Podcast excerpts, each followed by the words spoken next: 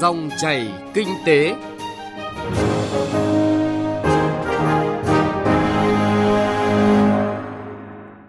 Biên tập viên Bá Toàn xin chào quý vị và các bạn. Rất vui được gặp lại quý vị và các bạn trong dòng chảy kinh tế hôm nay. Chương trình có những nội dung chính sau đây.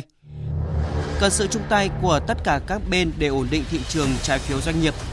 Tăng giá bán lẻ điện 3% có tác động như thế nào tới chỉ số giá tiêu dùng CPI? Thưa quý vị và các bạn, từ đầu tháng 3 năm nay, Bộ Tài chính đã tham mưu chính phủ ban hành Nghị định 08 với một số sửa đổi và giãn hoãn quy định về phát hành trái phiếu doanh nghiệp nhằm kích thích thanh khoản cho thị trường này. Kết quả là sau nửa năm trầm lắng gần như không có hoạt động thì chỉ trong 3 tuần còn lại của tháng 3, thị trường này đã có khoảng 1 tỷ đô la Mỹ trái phiếu doanh nghiệp riêng lẻ được phát hành mới. Nhưng tình trạng trầm lắng trở lại trong tháng 4 cho thấy cần phải có những giải pháp đồng bộ và căn cơ hơn và cần sự vào cuộc của tất cả các thành viên tham gia thị trường để lấy lại niềm tin của nhà đầu tư. Theo thống kê của Bộ Tài chính, trong quý 1 vừa qua, khối lượng trái phiếu doanh nghiệp đã phát hành đạt hơn 24.700 tỷ đồng, trong đó khối lượng phát hành kể từ ngày 6 tháng 3 năm 2023, tức là ngày Nghị định 08 năm 2023 của Chính phủ có hiệu lực, đạt 23.825 tỷ đồng, tương đương 96% khối lượng phát hành của cả quý 1. Về tình hình thanh toán nợ trái phiếu và tái cơ cấu trong quý 1 năm nay, có 69 doanh nghiệp phát hành chậm thanh toán gốc và lãi trái phiếu với tổng giá trị chậm thanh toán khoảng 19.200 tỷ đồng. Có 23 tổ chức phát hành có phương án đàm phán với nhà đầu tư và báo cáo cho Sở Giao dịch Chứng khoán Hà Nội với khối lượng khoảng 9.600 tỷ đồng, chiếm 50% khối lượng chậm thanh toán. Sang đến tháng 4 năm nay, thị trường lại không nhìn thấy đợt phát hành trái phiếu doanh nghiệp riêng lẻ mới nào được thực hiện. Tuy nhiên, theo thống kê của công ty chứng khoán VN Direct, hoạt động đàm phán thay đổi điều khoản và điều kiện trái phiếu giữa các tổ chức phát hành và các trái chủ diễn ra tích cực trong tháng 4. Hiện đã có hơn 20 tổ chức phát hành đạt được thỏa thuận gia hạn thời hạn trái phiếu với trái chủ và đã có báo cáo chính thức lên Sở Giao dịch Chứng khoán Hà Nội. Có thể thấy Nghị định 08 cho phép vận dụng cơ chế đàm phán thay đổi điều khoản và điều kiện trái phiếu, nhất là về đàm phán gia hạn trả nợ lãi và gốc trái phiếu, đã tạo lối ra cho không ít doanh nghiệp khi đến kỳ đáo hạn mà chưa xoay sở được tài chính trong bối cảnh kinh tế không thuận hiện nay. Còn việc giãn hoãn một số tiêu chuẩn cao hơn về phát hành trái phiếu riêng lẻ chưa thực sự hiệu quả vì mới giải quyết đầu cung chứ chưa tìm được nguồn cầu cho trái phiếu khi mà niềm tin trên thị trường chưa được khôi phục. Do đó, thị trường tiếp tục đặt kỳ vọng vào cơ chế hỗ trợ từ thông tư 03 mới đây của Ngân hàng Nhà nước sẽ tạo thêm động lực phục hồi trong thời gian tới. Đầu tuần trước, Ngân hàng Nhà nước đã ban hành thông tư số 03 năm 2023, trong đó quy định hoãn thi hành khoản 11 điều 4 thông tư 16 năm 2021, tức là cho phép ngân hàng thương mại được quyền mua lại trái phiếu doanh nghiệp đã bán ra chứ không phải chờ đến 12 tháng sau đó. Đây thực sự là động thái mở van cứu trái phiếu doanh nghiệp bởi ngân hàng thương mại là nhà đầu tư lớn nhất trên thị trường. Ông Lê Hoàng Châu, Chủ tịch Hiệp hội Bất động sản Thành phố Hồ Chí Minh đánh giá đây là lối ra cho các doanh nghiệp bất động sản do lĩnh vực này chiếm khoảng 20% lượng phát hành trái phiếu, nhưng hiện là lĩnh vực đang gặp nhiều khó khăn. Trong hai năm 2023 và 2024 thì tổng giá trị trái phiếu đến hạn về bất động sản là lên đến khoảng 230.000 tỷ đồng. Tạm ngưng thực hiện điều 4 thông tư 16 của ngân nhà nước để các doanh nghiệp có điều kiện để đàm phán với các trái chủ về vấn đề xử lý trái phiếu đến hạn theo tinh thần, theo quy định của Nghị định 08 theo đó, thông tư 03 được đánh giá sẽ góp phần khơi thông, tăng tính thanh khoản cho thị trường trái phiếu doanh nghiệp, tăng nguồn lực về vốn cho doanh nghiệp phục vụ hoạt động sản xuất kinh doanh và đầu tư, đồng thời thúc đẩy phát triển thị trường trái phiếu doanh nghiệp trong tình hình khó khăn hiện nay theo chủ trương của chính phủ. Báo cáo thị trường của công ty chứng khoán VN Direct cũng nhận định, việc mở rộng hoạt động mua bán trái phiếu của ngân hàng thương mại không chỉ tăng thanh khoản cho thị trường này mà còn tăng thanh khoản thị trường tiền tệ bởi thực tế lúc này ngân hàng đang dư thừa nguồn cung trong bối cảnh tăng trưởng tín dụng yếu, chỉ đạt khoảng 2% trong quý 1 năm nay. Chuyên gia tài chính ngân hàng tiến sĩ Nguyễn Trí Hiếu đánh giá thông tư 03 có thể tăng thanh khoản cho thị trường trái phiếu, nhưng rủi ro của chính trái phiếu đó vẫn còn hiện hữu, chưa được giải quyết triệt để. Tôi không nhìn thấy cái rủi ro đã giảm thiểu cho nhà phát hành. Nếu mà một nhà phát hành tình hình tài chính không ổn định thì cái việc chuyển giao trái phiếu này không giúp gì họ cả Tuy nhiên có một điều là nếu mà ngân hàng mua lại trái phiếu mà hiện tại đang ở mức độ rủi ro thì có thể kích thích cái thị trường trái phiếu trở nên sôi động hơn. Thế nhưng mà cái vấn đề ở chỗ là cái trái phiếu đó đến hạn có được trả hay không thì cái việc chuyển giao này hoàn toàn không tác động gì đến. Theo nhận định của các chuyên gia tài chính, thị trường trái phiếu có thể sôi động hơn sau động thái chính sách là Nghị định 08 và Thông tư 03, nhưng đó mới dừng ở mức cơ hội chứ chưa phải hiện thực. Bởi lẽ trong bối cảnh doanh nghiệp phát hành chưa vượt qua được khó khăn sản xuất, kinh doanh, thì nhà đầu tư lớn là ngân hàng cũng phải cân nhắc kỹ khẩu vị rủi ro và thường đặt ưu tiên quản trị rủi ro và cân bằng chất lượng tài sản hơn là mục tiêu tăng trưởng và thanh khoản dòng tiền. Rõ ràng chỉ có chính sách hỗ trợ tháo gỡ vướng mắc cho thị trường trái phiếu là chưa đủ, mà cần nỗ lực chung. Thứ trưởng Bộ Tài chính Nguyễn Đức Chi nhấn mạnh.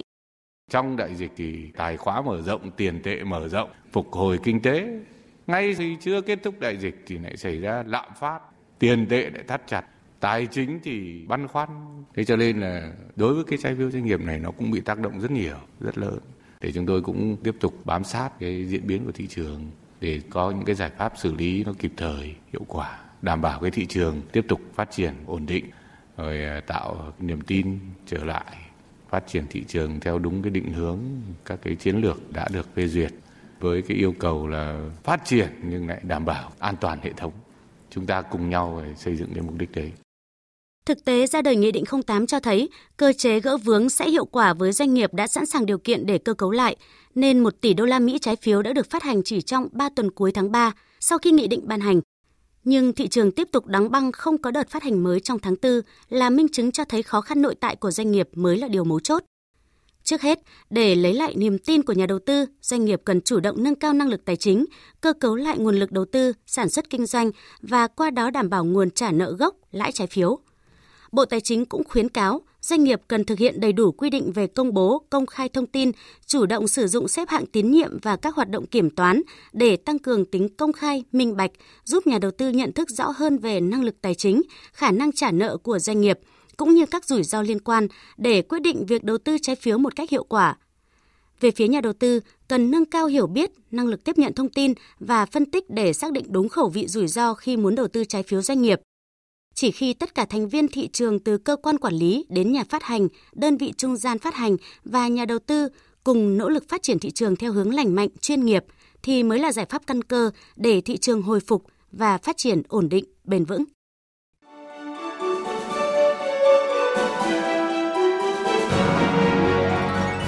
Dòng chảy kinh tế, dòng chảy cuộc sống.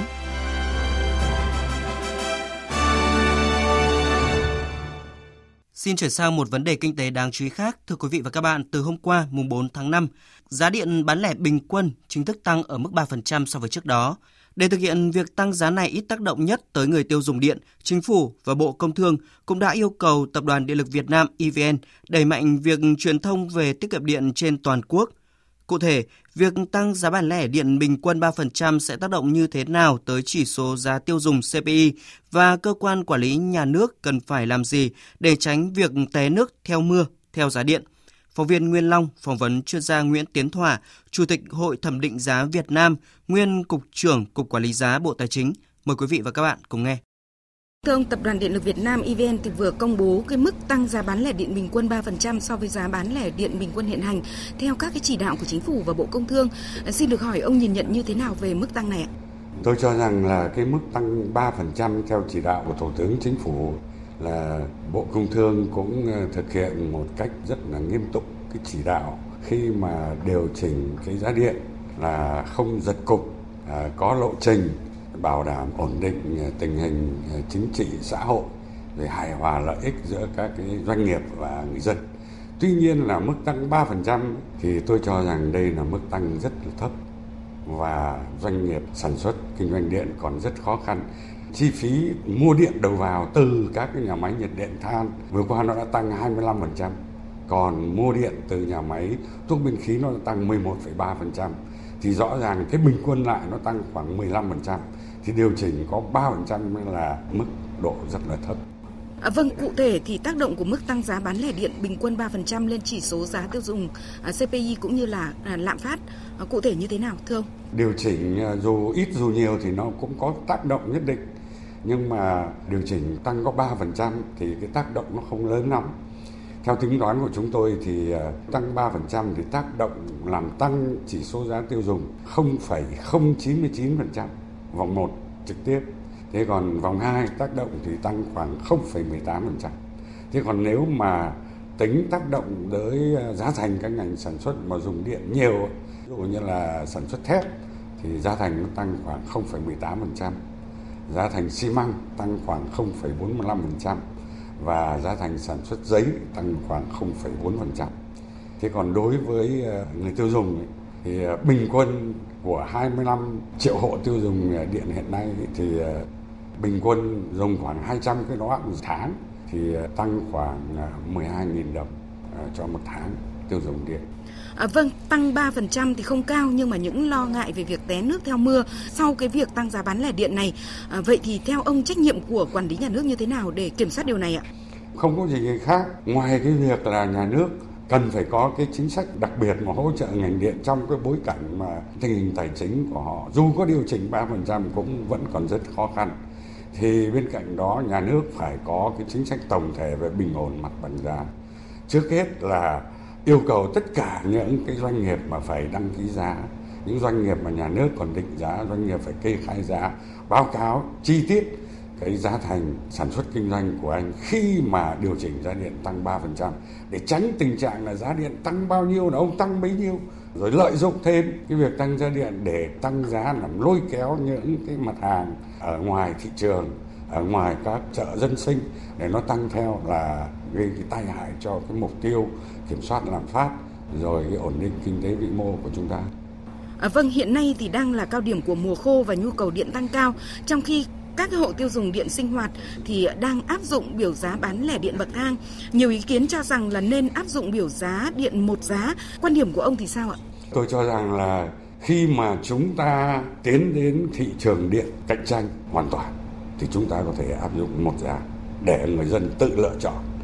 Thế nhưng mà trước mắt trong cái điều kiện của chúng ta là cung về điện đang còn có vấn đề và yêu cầu phải tiết kiệm điện mạnh nhất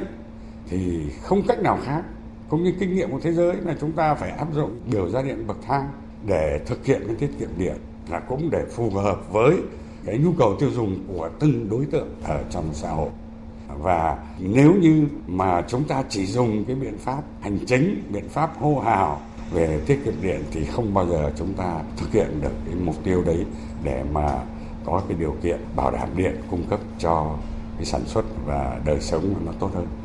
Và khi mà chúng ta thực hiện cái chủ trương tỷ lệ phát thải hay không thì cái yêu cầu tiết kiệm điện nó cũng sẽ một cái kênh rất là quan trọng và đóng góp rất tích cực vào cái việc ấy. À, vâng, cụ thể thì ông nhìn nhận như thế nào về việc sử dụng điện tiết kiệm hiện nay? Tôi cho rằng là cái chủ trương đấy là luôn luôn là đúng.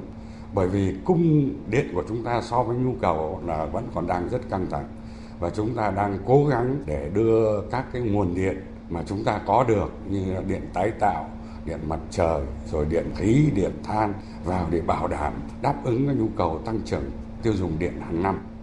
Thế thì trong cái điều kiện mà nguồn cung của chúng ta nó còn đang rất là căng thẳng thì yêu cầu tiết kiệm điện là một yêu cầu bắt buộc mà phải thực hiện rất là nghiêm túc mà lâu dài để mà làm tăng cái hiệu quả sản xuất kinh doanh của cái việc là dùng điện và tăng cái hiệu quả chung của cái nền kinh tế. Xin trân trọng cảm ơn ông về cuộc trao đổi. Quý vị và các bạn vừa nghe phóng viên Đài Tiếng Nói Việt Nam phỏng vấn chuyên gia Nguyễn Tiến Hòa, Chủ tịch Hội Thẩm định giá Việt Nam về tác động của việc tăng giá bán lẻ điện bình quân 3% tới chỉ số giá tiêu dùng CPI và cơ quan quản lý nhà nước cần phải làm gì để tránh việc té nước theo mưa theo giá điện. Và nội dung này cũng đã kết thúc chương trình Dòng chảy kinh tế hôm nay. Chương trình do biên tập viên Trung Hiếu và nhóm phóng viên kinh tế thực hiện. Xin chào và hẹn gặp lại quý vị và các bạn trong các chương trình sau.